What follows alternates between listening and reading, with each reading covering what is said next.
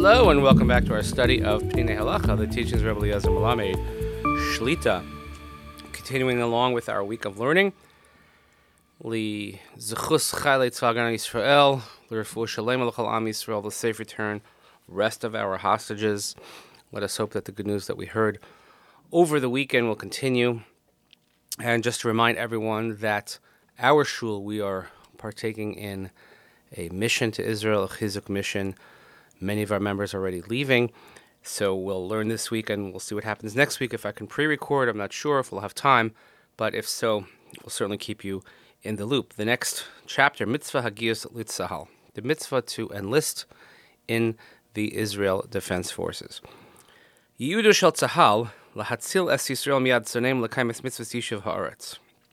The purpose, the main mission of Tzahal, to save the Jewish people from their enemies, to fulfill the mitzvah of settling the land of Israel, Israel under the guidance and the protection of the rule of the law and the state of Israel. And therefore, there is a mitzvah on every single person in Israel to enlist and serve in the army. Even though those, all who do sign up and those who enlist are fulfilling a mitzvah, יש הבדל עצום בערך המצווה בין החיילים הקרבים ותומכי הלחימה הנצרכים לחרף את נפשם לבין החיילים שבעורף. There is a great difference in the mitzvah of those, let's say, who are in combat units and those who are supporting the combat uses, units versus those who are serving the military in a civilian capacity. And we should learn from those that guarded the camp of David HaMelech, ki that David HaMelech, as we learn in Shmuel Aleph, that they would spoil, take the spoils of war, and they would have an equal share as those who actually were in battle, because it says, Pasuk says that those who were actually in battle and those who stayed back to sort of watch the home front.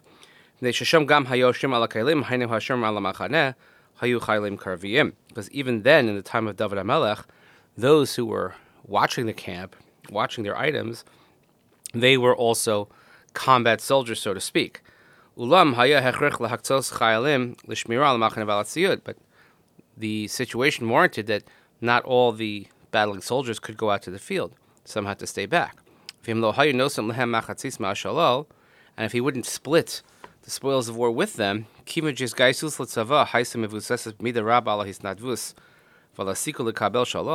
since their joining the forces was based on this volunteerism, but also perhaps the reward of spoils of war, knowing if they wouldn't get that reward, they perhaps wouldn't enlist or fulfill their purpose. and furthermore, imhayu heim bisakana, even if they were in danger, bipnei shebavar ha'oref hayakar yoser l'chazis, v'chelos ha'oyev hayim nasim tamid l'skovas ha'machaneh, כדי להרוס את תשתיות המלחמה ולהכריע את הקרב. There also there was a threat on the camp itself that maybe the enemies would come and they would have to go to battle. It didn't turn out that way, but they would have to go to battle and defend the camps and actually become soldiers. Therefore, they had an equal share. But that's the time of David HaMelech. Aval, rov ha'chayalim ha'arafiyim biyamenu, kimat she'enim notlan chelik b'mechama. He says most of the civilian soldiers, we'll call them. You understand the Israeli terms in the Oref. But nowadays, almost all of them, they don't have a portion in war. It's certainly not on the same level. We're talking about from a mitzvah point of view. I'm not talking about importance or purpose served. I'm talking about from the mitzvah fulfillment level.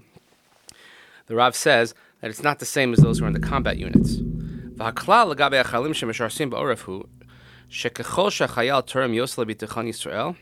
The principle is, is that the more that a soldier gives and contributes to the protection of the land of Israel, so the more you contribute, the greater the mitzvah fulfillment is. So it could be that people who are not necessarily a combat soldier could have a tremendous mitzvah, tremendous chayli, because what they're doing is contributing to the safety of the land of Israel. Ulam, we can learn some things from David HaMelech. Achalim karvim leichelosem v'chidosehem shakulam shavim achashivosam. That maybe we shouldn't make any sort of levels between, let's say, combat soldiers or anybody in their units, because everybody is equally important. We need all these aspects to work when it comes to war. And together we will divide the cover, the honor for those that fight for Israel.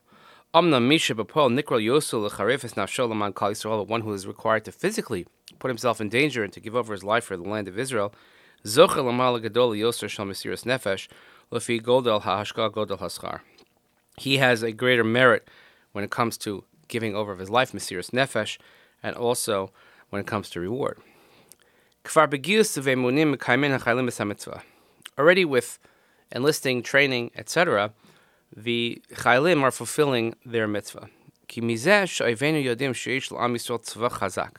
For enemies know, once they know that we have a strong army, it puts fear in them. They hesitate. They don't necessarily want to go to war with us.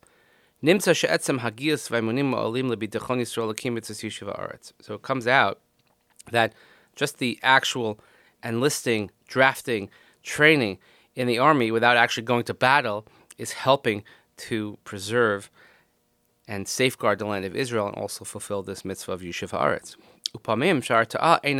Sometimes it's not enough.